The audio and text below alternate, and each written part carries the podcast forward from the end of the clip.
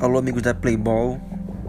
É, falando sobre a partida entre Arouca SPC e Atlético FS, jogo que foi válido pela Série A da quarta rodada da Copa Playball.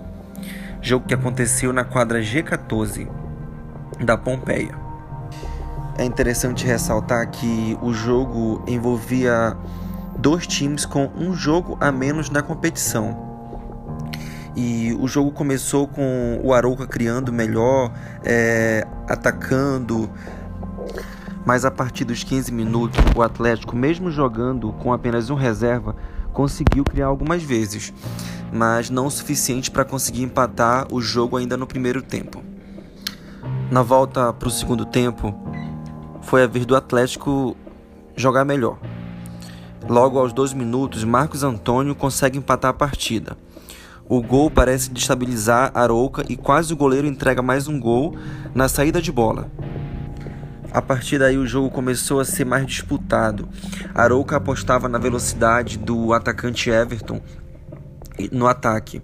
Os times começavam a desperdiçar muitas chances de gols. Parecia que o, o jogo iria ser mais é, elástico, mas devido a, a, aos erros né, e, e as perdas de, das chances, o jogo encerrou com um placar muito magro, é, ficando 1 a 1. O resultado certamente não é favorável para nenhum dos, dos dois clubes, né? Já que os dois avançam um ponto na, na tabela da competição.